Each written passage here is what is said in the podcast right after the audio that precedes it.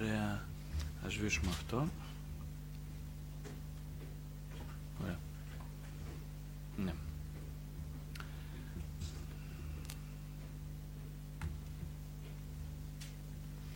Λοιπόν, ας ξεκινήσουμε με, το, με κάποιες συνειδητοποιήσεις, με, κάποιες, ε, έτσι, με κάποια δεδομένα που είναι ότι σήμερα όλο και περισσότερα ζευγάρια συζούν χωρίς γάμο. Επίσης, ε, συγγνώμη, τι έγινε παιδιά; Λάθος, συγγνώμη. Αυτό τα έχουμε πει όλα. Α, εδώ πάμε, ωραία. Ωραία. Ναι, έχουμε μιλήσει το φόβο για τη δέσμευση, την προηγούμενη μας συνάντηση.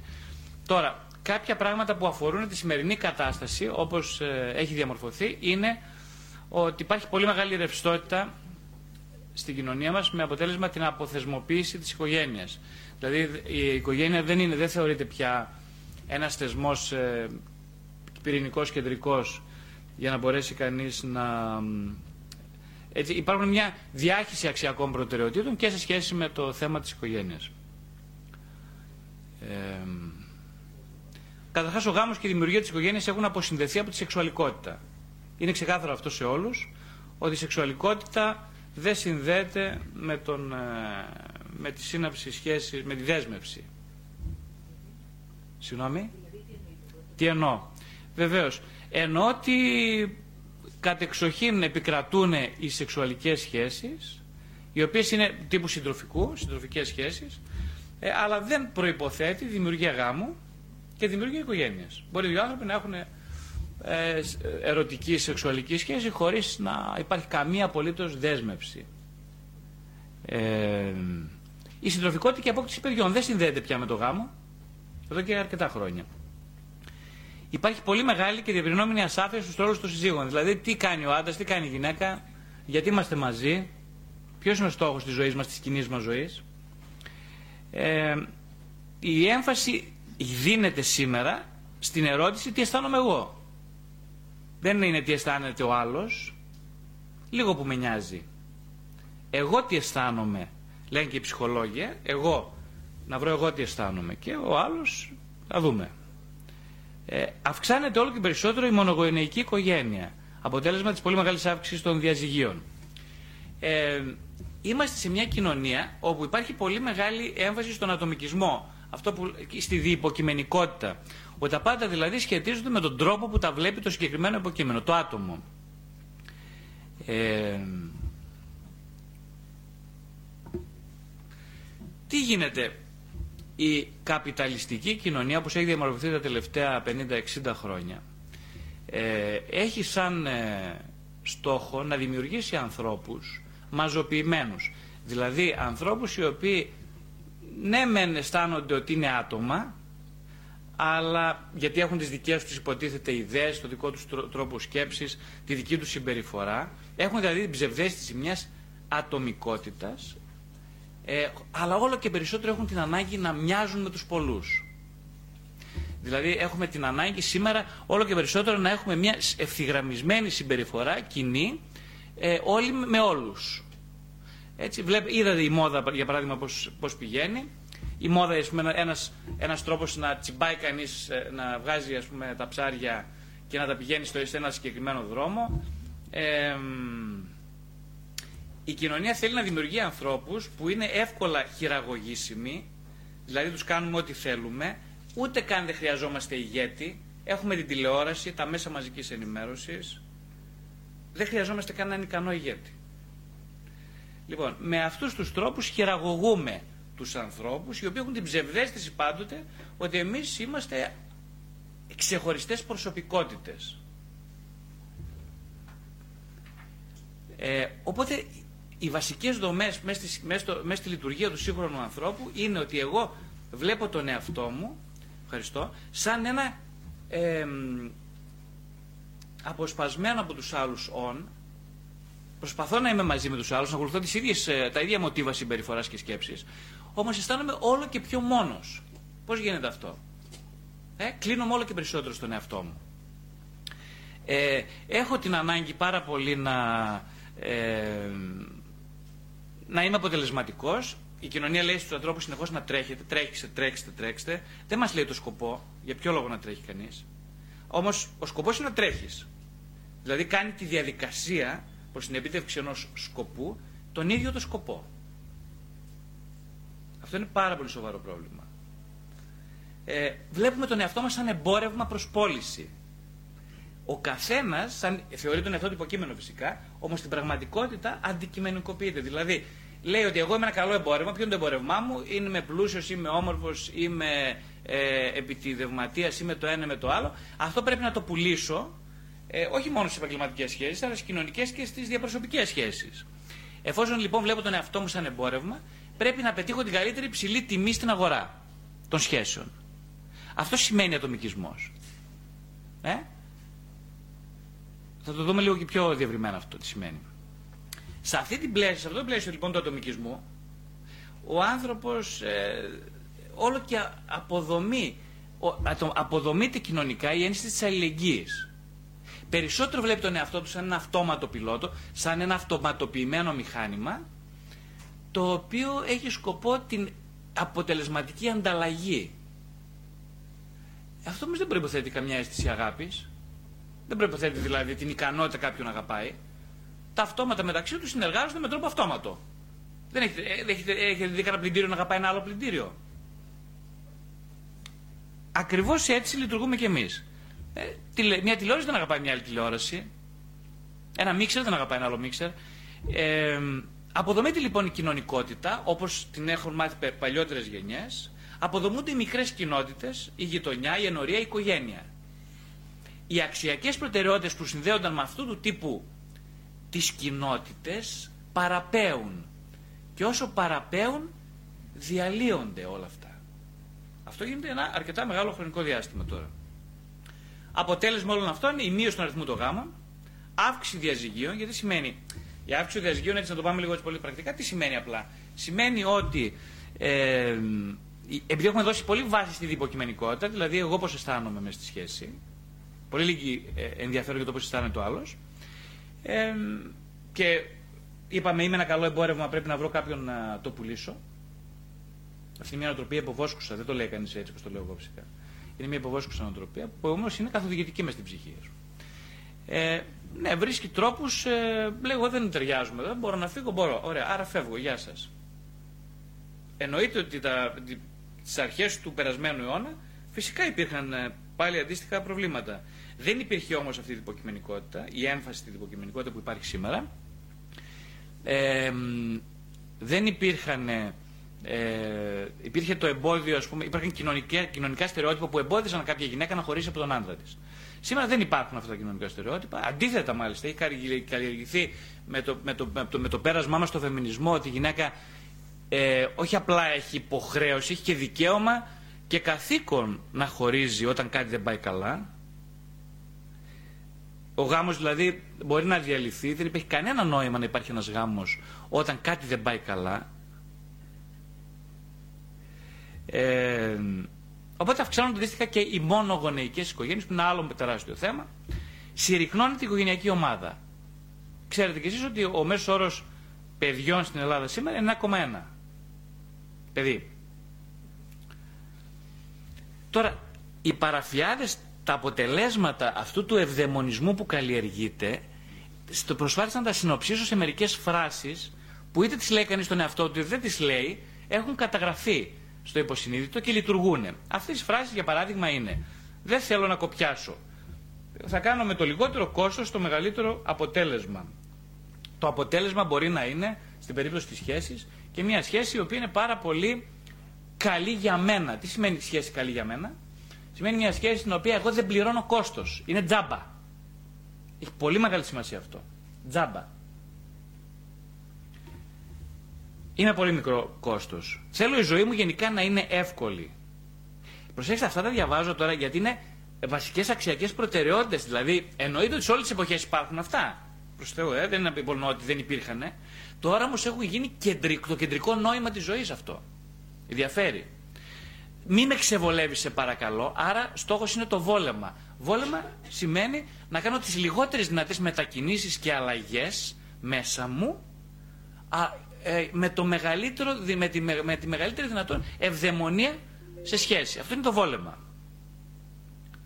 Δικαιούμαι τα πάντα και μπορώ να τα αποκτήσω. Αυτό είναι άλλο ένα δικαίωμα. Ε. Με, με, στη μεταμοντέρνα κοινωνία το βασικό μόντο της είναι ότι εγώ δικαιούμαι τα πάντα. Δεν υπάρχει κάτι που δεν το δικαιούμαι. Δικαιούμαι, προσέξτε. Δεν υπάρχει ποτέ η λέξη υποχρέωση. Δεν υπάρχει ποτέ αυτή η λέξη. Και μπορώ να τα αποκτήσω. Ε; Με, ο, η μοντέρνα κοινωνία έδωσε αυτό το σκούντιμο ότι εμείς μπορούμε όλα να τα καταφέρουμε. Το θέλω είναι το Συγγνώμη, δεν υπάρχει δεν μπορώ, υπάρχει δεν θέλω. Το ξέρετε το μότο αυτό. Ε, η μοντέρνα κοινωνία. Τώρα είμαστε βέβαια πιο προχωρημένοι. Ε, η επικοινωνία έχει κόπο, γι' αυτό δεν μου αρέσει η επικοινωνία. Βλέπετε το Facebook, όλα τα μέσα μαζικής ενημέρωσης, ε, το ίντερνετ ως μέσο επικοινωνίας έχει κατακλείσει την διασχεσιακή μας ε, ποιότητα ζωής. Που σημαίνει ότι πράγματι ε, προτιμώ να τη βρίσκω μόνος μου. Είναι τεράστιο θέμα αυτό πώς τη βρίσκει κανείς μόνος του μέσω ίντερνετ.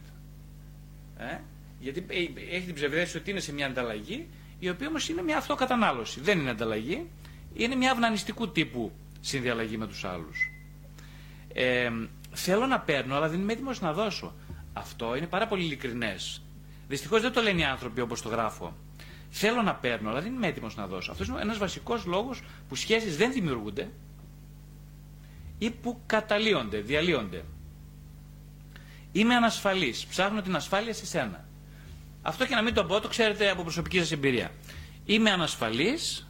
Τι σημαίνει, δεν έχω μια βασική ασφάλεια εσωτερική, οπότε θα τη βρω εξωτερικά. Ή θα τη βρω με εξωτερικούς τρόπους, δηλαδή μέσα από τη δύναμη, από την επιδίωξη παντοδυναμίας δύναμης, ή θα εισχωρήσω σε μια σχέση εξαρτητική και μέσα από αυτήν θα ρουφήξω την ασφάλεια που μου δίδει ο σύντροφος ή η ασφάλεια της ίδιας της σχέσης. Ε, αφού το δικαιούμαι, οφείλω να το απαιτώ, είναι ένα άλλο μότο. Αφού το δικαιούμαι, οφείλω να απαιτώ. Η κάθε έννοια υποχώρησης, υπαναχώρηση, σε ένα δικαίωμα θεωρείται λάθος στη μεταμοντέρνα κοινωνία. Δικαιούμαι την ευτυχία και την απαιτώ χωρίς να δώσω φράγκο. Αυτό το είπαμε και προηγουμένως. Αρκούμε στην επιφάνεια γιατί τα βάθη με τρομάζουν. Ένα άλλο βασικό στοιχείο του ευδομονισμού που έχει καλλιεργηθεί πολύ σκόπιμα κατά τη γνώμη μου είναι ότι ακριβώς αυτό. Ότι δηλαδή οι άνθρωποι συνεχώς αρκούνται όλο και σε λιγότερα. Όλο και λιγότερα. Όλο και λιγότερα. Με την ψευδέστηση ότι έχω τα πάντα.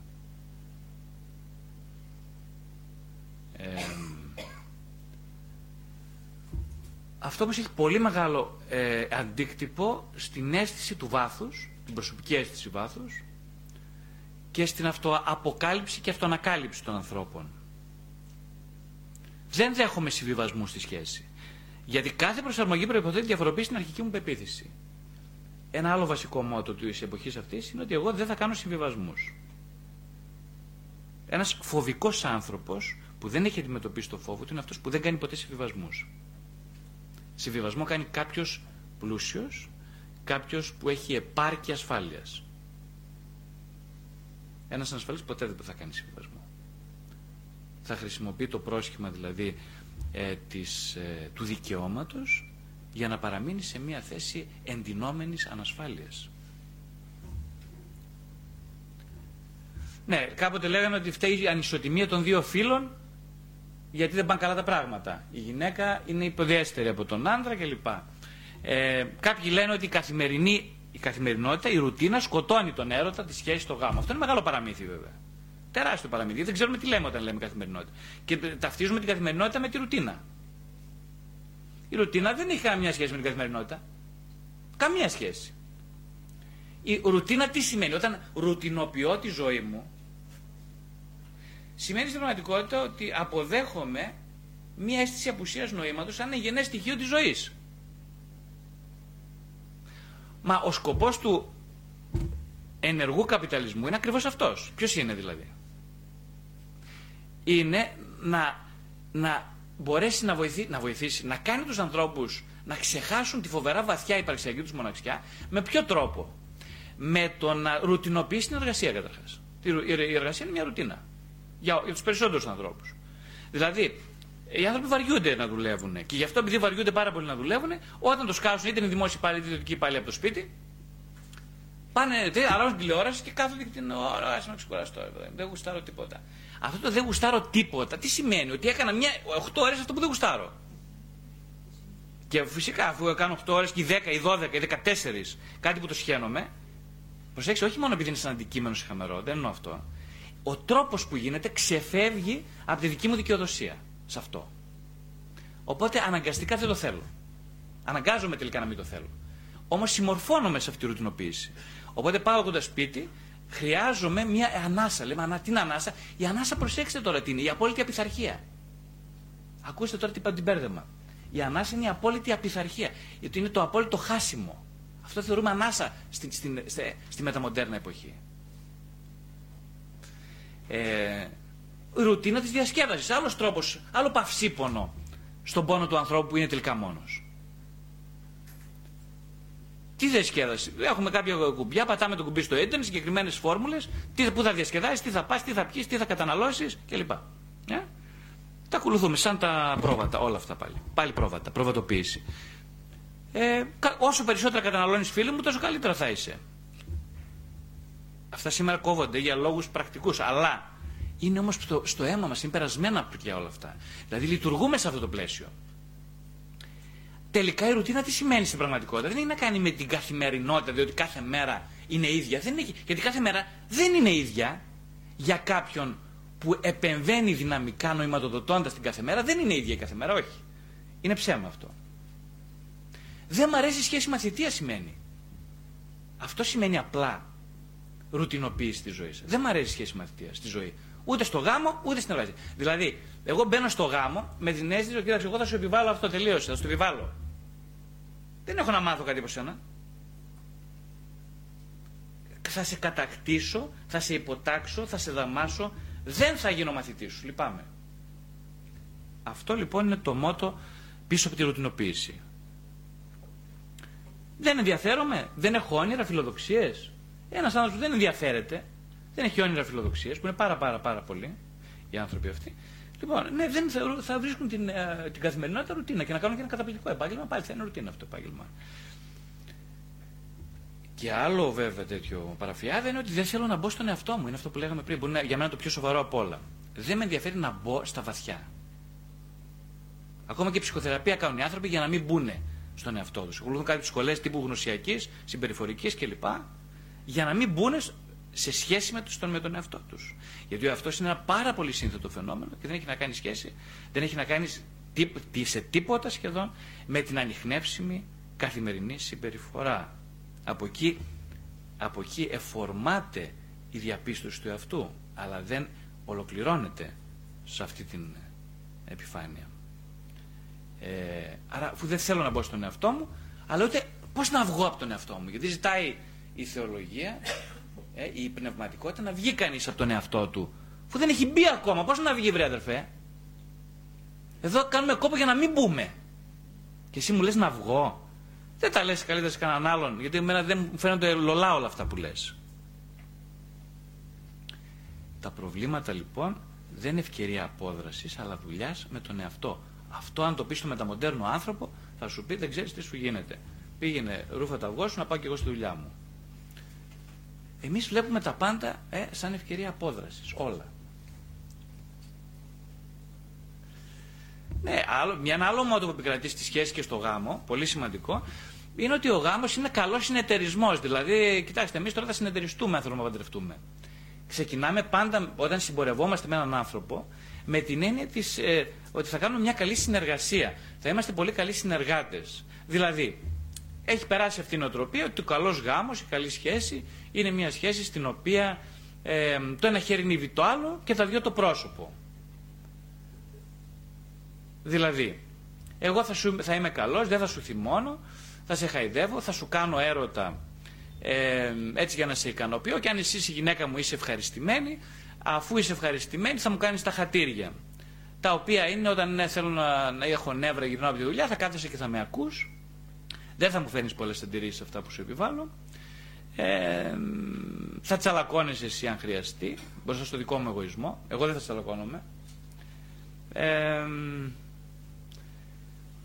κοίταξε τώρα, έτσι λοιπόν, εγώ θα σε φροντίζω σε κάποιους τομείς, αυτό είναι το άρρητο συμβόλαιο, και εσύ θα με φροντίσεις στου άλλους. Είμαστε μια καλή ε, συνεργασία. Ε, αυτή είναι μια μεγάλη παρεξήγηση, ξέρετε, της αγαπητικής σχέσης γάμου. Δεν είναι έτσι τα πράγματα. είναι πάλι βασίζεται στην ίδια νοοτροπία που είπαμε πριν. Είμαι ένα καλό εμπόρευμα προς ανταλλαγή. Και εσύ ένα άλλο εμπόρευμα. Να δούμε τα δικά μας. Είσαι καλό προϊόν, ρε παιδί μου, για να σε αγοράσω. Είναι πάλι το ίδιο πράγμα. Δεν προποθέτει καμιά αγαπητική ικανότητα αυτό το συμβόλαιο. Να σα το πω έτσι πολύ απλά. Ο γάμος λοιπόν. Α, υπάρχει και το άλλο, η άλλη νοοτροπία. Το άλλο σκεπτικό ότι ο γάμος είναι. Ε, θα υπάρξει αγάπη αν έχουμε καλή σεξουαλική ανταλλαγή οι δυο μας. Δηλαδή, αν τα πάμε καλά στο σεξ, θα σε αγαπήσω, θα με αγαπήσεις. Άλλη μεγάλη παρεξήγηση. Έτσι, αυτή είναι μετά τον Πρώτο Παγκόσμιο Πόλεμο.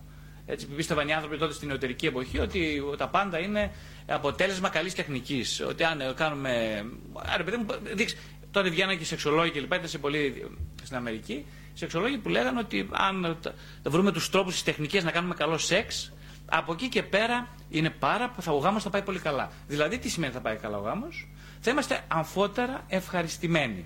Αφότεροι μέσα στο γάμο. Γιατί θα με ικανοποιήσει, θα σε ικανοποιώ, σεξουαλικά όμως, εκεί το ήταν συγκεκριμένο. Οπότε, αφού είμαστε σεξουαλικά ικανοποιημένοι, δεν έχουμε κανένα άλλο πρόβλημα να λύσουμε μεταξύ μας. Δεν είναι έτσι τα πράγματα. Συμβαίνει ακριβώς το αντίθετο. Έτσι, όταν υπάρχει μια αγαπητική ικανότητα εσωτερική, τότε ο άνθρωπος είναι σε θέση να κάνει καλό σεξ. Εγώ δεν ξέρω ανθρώπους που κάνουν πολύ καλό σεξ για πολύ μεγάλο διάστημα, χωρίς να είναι συνδεδεμένοι με βασικές αξιακές ποιότητες. Δεν ξέρω εγώ. Αν ξέρετε εσείς, θα ήθελα πάρα πολύ να τα ακούσω. Ε, ναι, το άλλο είναι δεν παντρεύεται κανείς για να κάνει παιδιά. Ένα άλλο πράγμα, ας πούμε, ειδικά στους θρησκευόμενους ανθρώπους. Ε, λένε ότι ο σκοπός του γάμου να κάνει κανείς παιδιά. Καήκαμε. Αν ο σκοπός του γάμου είναι αυτός, έχουμε φάει μια μεγάλη πατάτα, μια μεγάλη παρεξήγηση. Ο σκοπός του γάμου είναι να είσαι ένα παιδί, να έχεις μεγαλώσει, να είσαι ένα παιδί ο ίδιος, ο οποίος έγινες κάποτε ενήλικας, θέλεις να γίνεις ενήλικας, μπαίνεις σε μια σχέση για να μετακομίσει από την παιδική και την εφηβική ηλικία στην ηλικίωση. Όχι για να κάνεις παιδιά. Το για να κάνεις παιδιά είναι αποτέλεσμα ότι έχεις ενηλικιωθεί. Μετά να κάνεις παιδιά, βέβαια. Αλλά εσύ μπαίνεις ως παιδί ανώριμο, επειδή είσαι σε μια θρησκευόμενη οικογένεια τελείως ανώριμη, ψυχικά. Μπαίνεις λοιπόν ως παιδί σε ένα τέτοιο τύπου γάμο, νοοτροπία, κάνεις παιδιά και τα παιδιά σου είναι ζούμε ψυχοφάρμακα μετά. Αυτή η νοοτροπία και αυτό το αποτέλεσμα. Επίσης, ο ρόλος του γάμου, όπως πιστεύουν πάρα πολλοί θρησκευόμενοι άνθρωποι, πολύ κακός, δεν είναι νομιμοποιείται η σεξουαλικότητα. Δηλαδή, είναι σαν να λέμε τώρα. Τώρα πάμε σε ένα πολύ μεγάλο κεφάλαιο, βέβαια, δεν ξέρω αν πρέπει να μιλήσω. Ε, υπάρχει σεξουαλικότητα και ενοχή, όπως ξέρετε. Σεξουαλικότητα, είτε σε θρησκευόμενους κύκλους, είτε σε μη θρησκευόμενους, ε, συνδέεται πάντα με την ενοχή. Ε, Κοιτάξτε το πρόβλημα ποιο είναι. Το πρόβλημα είναι ότι είναι πολύ βασικά, αυτά είναι πολύ βασικά θέματα. Ε, ο άνθρωπος από μέσα του, όταν γεννιέται, έχει το μωράκι, έχει μια αγαπητική ικανότητα και ταυτόχρονα έχει όμως και πάρα πολλές καταστροφικές διαθέσεις. Δηλαδή, όταν δεν του ικανοποιούνται οι, οι, οι επιθυμίες που είναι της επιβίωσης και της ευχαρίστησης από τη μητέρα του, το παιδάκι, το μωράκι, θέλει να την καταστρέψει τη μάνα του.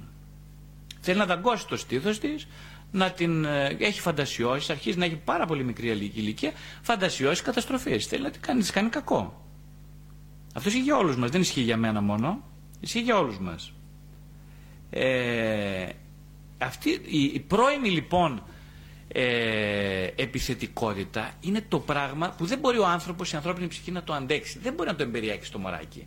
Και αργότερα ο, το παιδί την πολύ μεγάλη ανάγκη του να επιτεθεί σε ένα αντικείμενο σε ένα, που είναι βασικά ο αντικείμενο άμεσης εξάρτησης και επιβίωσης γι' αυτό. Στη μητέρα. Έλα όμως που είναι επιθετικό το παιδί, έλα που είναι καταστροφικό, έλα που τώρα η σεξουαλικότητα και η επιθετικότητα συνδέονται στο αυτό προς το πρώιμο στάδιο της ανάπτυξης, γιατί η σεξουαλικότητα, ε, αυτή η σωματική επαφή που γεννάει σεξουαλικές, σε, σεξουαλικές αναπαραστάσεις ε, και έχει σεξουαλικά σημενόμενα, προκαλεί αυτή την ακριβώς την επιδίωξη της επιθετικότητας. Θέλω να επιτεθώ σε αυτό που μου δίνει πολύ ευχαρίστηση τη στιγμή που δεν μου τη δίνει ή είναι ανεπαρκές. Προσέξτε τώρα, αυτό είναι πολύ σοβαρό θέμα, γιατί για δύο λόγους.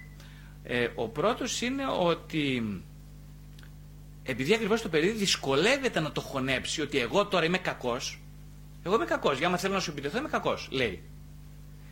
Ε, τι θα κάνω τώρα, θα πρέπει με κάποιο τρόπο να το εμπεριέξω ή θα πρέπει να το αναπληρώσω με μια άλλη διάθεση. Η άλλη διάθεση της αναπλήρωσης είναι να σου κάνω καλό. Ε, λένε μωράκι, καλό μαμά, καλή μαμά, καλός μπαμπάς. Λένε για τον εαυτό τους να τα ακούνε, δεν τα λένε για να τα ακούσει άλλος. Για να σβήσει αυτή η, η, η, η, η κόντρα που έχει μέσα του το μωράκι, εγώ δεν μπορεί να είμαι και κακός και να αγαπώ, δεν γίνεται αυτό. Το πρόβλημα είναι ότι αυτό είναι το μόνο που γίνεται. Εδώ είναι το, τεράστιο θέμα τώρα. Πώς γίνεται εγώ να αγαπώ και να είμαι και κακός; Γιατί είμαι κακός; Γιατί θέλω να σου κάνω κακό. Στη φαντα... Στα παιδιά, ξέρετε, ένα άλλο χαρακτηριστικό είναι ότι όταν έχω διάθεση να σου κάνω κακό, είναι σαν να το έχω κάνει ήδη. Ε, λειτουργεί λοιπόν το φαντασιακό ακριβώς ως πραγματικό. Ε, οπότε αν εγώ φανταστώ ότι σε παίρνω ένα μαχαίρι και σου κόβω το στήθος, είναι σαν να το έχω κάνει σε συμβολικό επίπεδο για το παιδί. Ε, αυτό καταγράφει το έγκλημα. Το παιδί στιγματίζεται με πολύ μεγάλη ενοχή. Τώρα τι θα κάνουμε με αυτήν την ενοχή είναι το θέμα. Έτσι είναι η πρώιμη ενοχή ξεκινάει από αυτό το πράγμα, σε ψυχολογικό επίπεδο. Ε, τι θα κάνω εγώ όμως με αυτήν την ενοχή, θα πρέπει ή να, την, να κάνω split, δηλαδή να διαχωριστώ από αυτήν σαν να μην υπάρχω, να την αποθήσω ψυχαναλυτικά μιλώντας, να τη διώξω, ή θα πρέπει να την αναπληρώσω, δηλαδή να την υποσκελίσω, να την βάλω στην άκρη, για να βγάλω κάτι άλλο. Ποιο είναι αυτό το άλλο, είμαι καλός και σε αγαπώ μαμά. Αλλά για να το πω αυτό πρέπει να δω και ότι η μαμά είναι καλή. Γιατί αν συνεχίζει να είναι κακή, τώρα αρχίζω μετά να μπαίνω σε, ε, σε άλλα προβλήματα. Πρέπει με κάποιο τρόπο να δω κάτι καλό για να το πω και εγώ αυτό. Ε, έτσι λοιπόν η ενοχή, σε αυτή, σε αυτή, όπως μιλάμε τώρα, είναι η βάση για την αγάπη. Μέσα από την ενοχή λοιπόν δημιουργείται, γιατί κανείς δεν αντέχει αυτή η σύγκρουση του καλού και του κακού μέσα του, ε, είναι ένοχος. Οπότε καλείται να υπεραναπληρώσει, να γεμίσει τον εαυτό του με, με, με αναπαραστάσεις πολύ θετικές. Και αρχίζει να αγαπά. Αγαπάς στην αρχή και τη μαμά, τον μπαμπά, αρχίζει να βλέπει ότι αυτή την αγάπη μπορεί να τη μετακομίσει, να τη μετακινήσει και σε άλλα αντικείμενα, όπως είναι τα αδέρφια και οι φίλοι, και να προχωρήσει σιγά σιγά, στην καλύτερη περίπτωση, ενσωμα, ενσωματώνοντας τον καλό με τον κακό εαυτό. Αλλά η θρησκεία βασιζόμενη σε αυτήν την ασυνείδητη ακαμψία του ανθρώπου στην αδυναμία του να σηκώσει, να εμπεριέξει την σεξουαλικότητα που ταυτίζεται σε πρώιμο στάδιο με την επιθετικότητα με την αγάπη αποφάσισε να διαχωρίσει τη θέση της και να πει ότι η σεξουαλικότητα και η επιθετικότητα τζιζ δεν τα αγγίζουμε, τα πετάμε στα σκουπίδια αυτό λέει η θρησκεία ανά τους αιώνες τρομακτικό λάθος. Είναι σαν να πετάει το μεγαλύτερο μέρος της δύναμης του ασυνειδήτου στα σκουπίδια. Αυτό έχει τεράστιο, πολύ κακό αποτέλεσμα. Είναι, δημιουργεί τον φαρισαϊσμό, μια άλλη εκδήλωση ασυνείδητης επιθετικότητας. Γιατί η επιθετικότητα, όπως όλες οι ασυνείδητες ορμές, μαζί με τη σεξουαλικότητα, όταν δεν χρησιμοποιούνται, δεν αξιοποιούνται, δεν γίνονται αποδεκτές, τι κάνουνε, παραμορφώνονται και στρέφονται προς άλλες κατευθύνσεις. Κάποιος είναι επιθετικός όταν ζητάει να αποκτήσει την παντοδυναμία, να γίνει δυνατός. Ντόναλτ Τραμπ. Ένας πολύ μεγάλος μεγιστάνας, πάντα είναι, έχει φοβερά μεγάλη επιθετικότητα. Η οποία είναι πολύ δημιουργική, προσέξτε τώρα. Είναι πολύ δημιουργική. Δεν υπάρχει περιθώριο να υπάρχει στην ζωή μας πολύ μεγάλη δημιουργικότητα χωρίς να έχει προηγηθεί με τεράστια ποσότητα επιθετικότητας. Δεν μπορεί ένας να την πετάει την επιθετικότητα επειδή φοβάται τη σεξουαλικότητά του ε, και να περιμένει να υπάρχει ένα καλό αποτέλεσμα. Δεν γίνεται αυτό. Πολύ περισσότερο δεν πνευματικό αποτέλεσμα. Με τίποτα. Η πνευματικότητα, όπως και η καλή ψυχική υγεία, προϋποθέτουν την ενσωμάτωση των αντιφατικών στοιχείων της ψυχής. Ναι, θα μου πεις, τι να κάνουμε που είναι πολύ δύσκολα τα πράγματα και δεν μπορώ να τα ενσωματώσω; Μα εδώ, άμα θέλεις να βουτήξεις σε βάθη, θα πρέπει να πλησιάζεις προς την ενσωμάτωση. Δεν μπορείς να πετάς τον κακό σου αυτό στα σκουπίδια και να περιμένεις μετά ε, οι σχέσεις να είναι ομαλές μες στην οικογένεια. Δεν γίνεται αυτό, λυπάμαι πάρα πολύ. Εσύ θέλεις και την πίτα και το σκύλο, χορτάτο. Δεν γίνεται έτσι τα πράγματα, όχι. Η επιθετικότητα είναι, απο, είναι πάρα πολύ υγιής δύναμη, στον, όπως και η σεξουαλικότητα. και θα πρέπει να γίνουν αποδεκτές, αργά, αργά ή γρήγορα. Αλλιώς θα σου επιτεθούν αυτές τις δυνάμεις.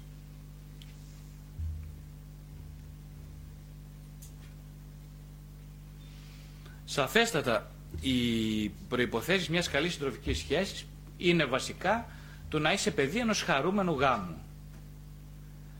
Ε, τι σημαίνει χαρούμενος γάμος, έτσι πολύ απλά. Είναι ένας γάμος στον οποίο είναι δύο ταπεινοί άνθρωποι, έχουν παντρευτεί, οι οποίοι αναγνώρισαν κάποτε ότι ήταν παιδιά, ε, ίσως τραυματισμένα παιδιά, και μέσα από αυτή την αναγνώριση έγινε έναυσμα μεγαλύτερης ταπείνωσης. Ε, και μια συντροφική συνύπαρξη στην οποία μπορούσαν αυτοί οι δύο γονείς ε, να μην προβάλλουν συνεχώς τις ατέλειές τους στο άλλο πρόσωπο αλλά να τις ενσωματώνουν και να τις κοιτάνε οι ίδιοι μόνοι τους. Έτσι, γιατί ξέρετε τι γίνεται. Όταν το πιο συνδυσμένο πράγμα είναι οι άνθρωποι να προβάλλουν ό,τι δεν έχουν αγγίξει στο άλλο πρόσωπο. Ε, ο λόγος που παντρευόμαστε και κάνουμε σχέσεις, πέρα από την επιβίωση, πέρα από το να τα πράγματα να πάνε καλά, από το να πάρουμε ευχαρίστηση, είναι να μπορούμε να μισούμε τους άλλους. Ο λόγος, ε, ξέρει, λένε, υπάρχει παρεξήγηση που λένε οι ψυχολόγοι, οι καλοί άνθρωποι, ότι εμείς κάνουμε σχέσει για να αγαπούμε. Δεν, κάνουμε, δεν είναι λάθος αυτό. Είναι καταγεγραμμένος λάθος για μένα. Ο λόγος που κάνουμε σχέσει είναι για να μπορούμε να μισούμε. Και επειδή, όπως είπαμε πριν, το μίσος, η επιθετικότητα και η σεξουαλικότητα έχουν καταδικαστεί από την πρώιμη ηλικία ως ε, αναπηρίες ακριβώς για αυτό το λόγο κάνουμε σχέσεις περισσότερο για να μπορέσουμε να μισήσουμε παρά για να αγαπήσουμε.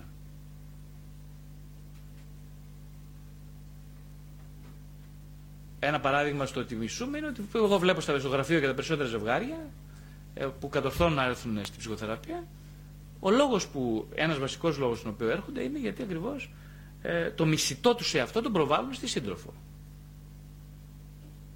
Δεν μπορούν να το σηκώσουν. Ό,τι ερωτήσεις έχετε, έχετε πολύ χρόνο για αργότερα. Ε, μας συγκεντρώσετε ερωτήσεις.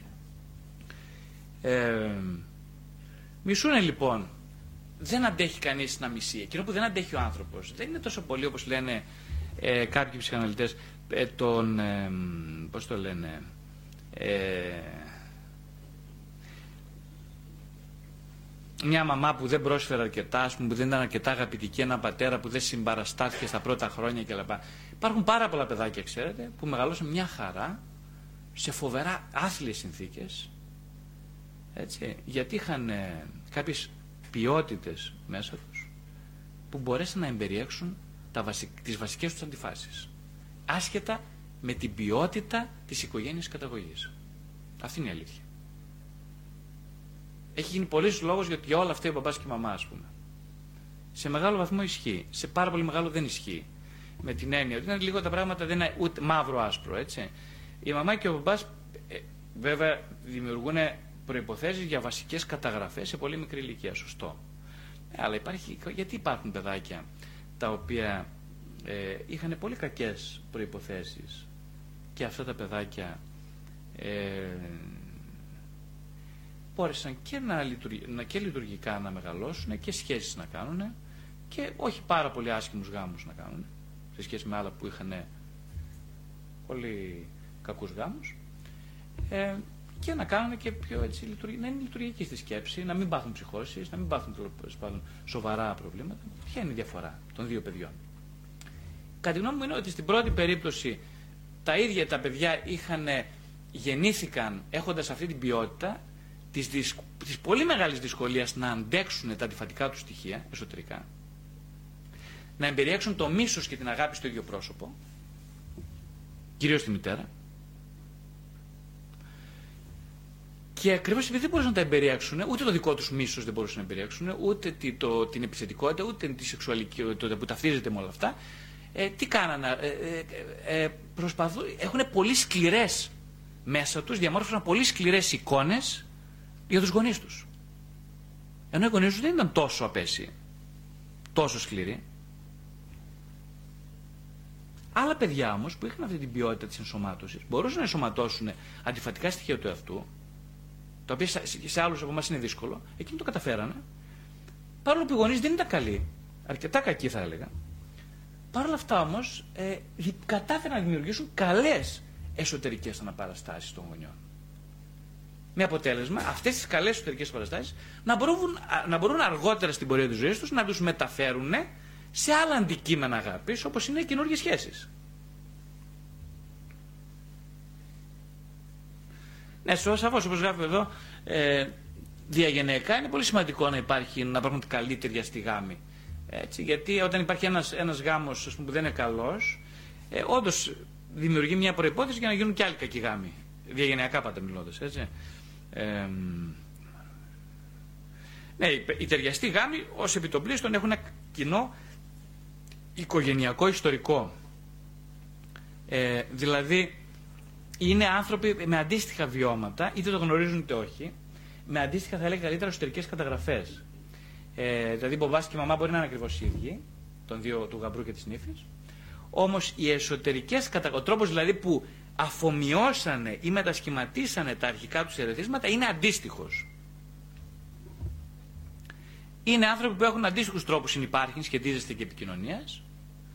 Έχουν πάρα πολύ σημαντικό ίδιες αξιακές προτεραιότητες. Αυτή είναι η πιο ταιριαστή γάμη μακροπρόθεσμα και έχουν κοινούς στόχους και σκοπούς ζωής.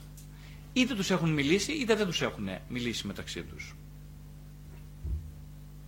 Ναι, όπως έχουμε πει και άλλες φορές, ε, πάρα πολύ σημαντικό είναι το επίπεδο της ψυχικής οριμότητας. Τι σημαίνει όμως ψυχική οριμότητα, Όταν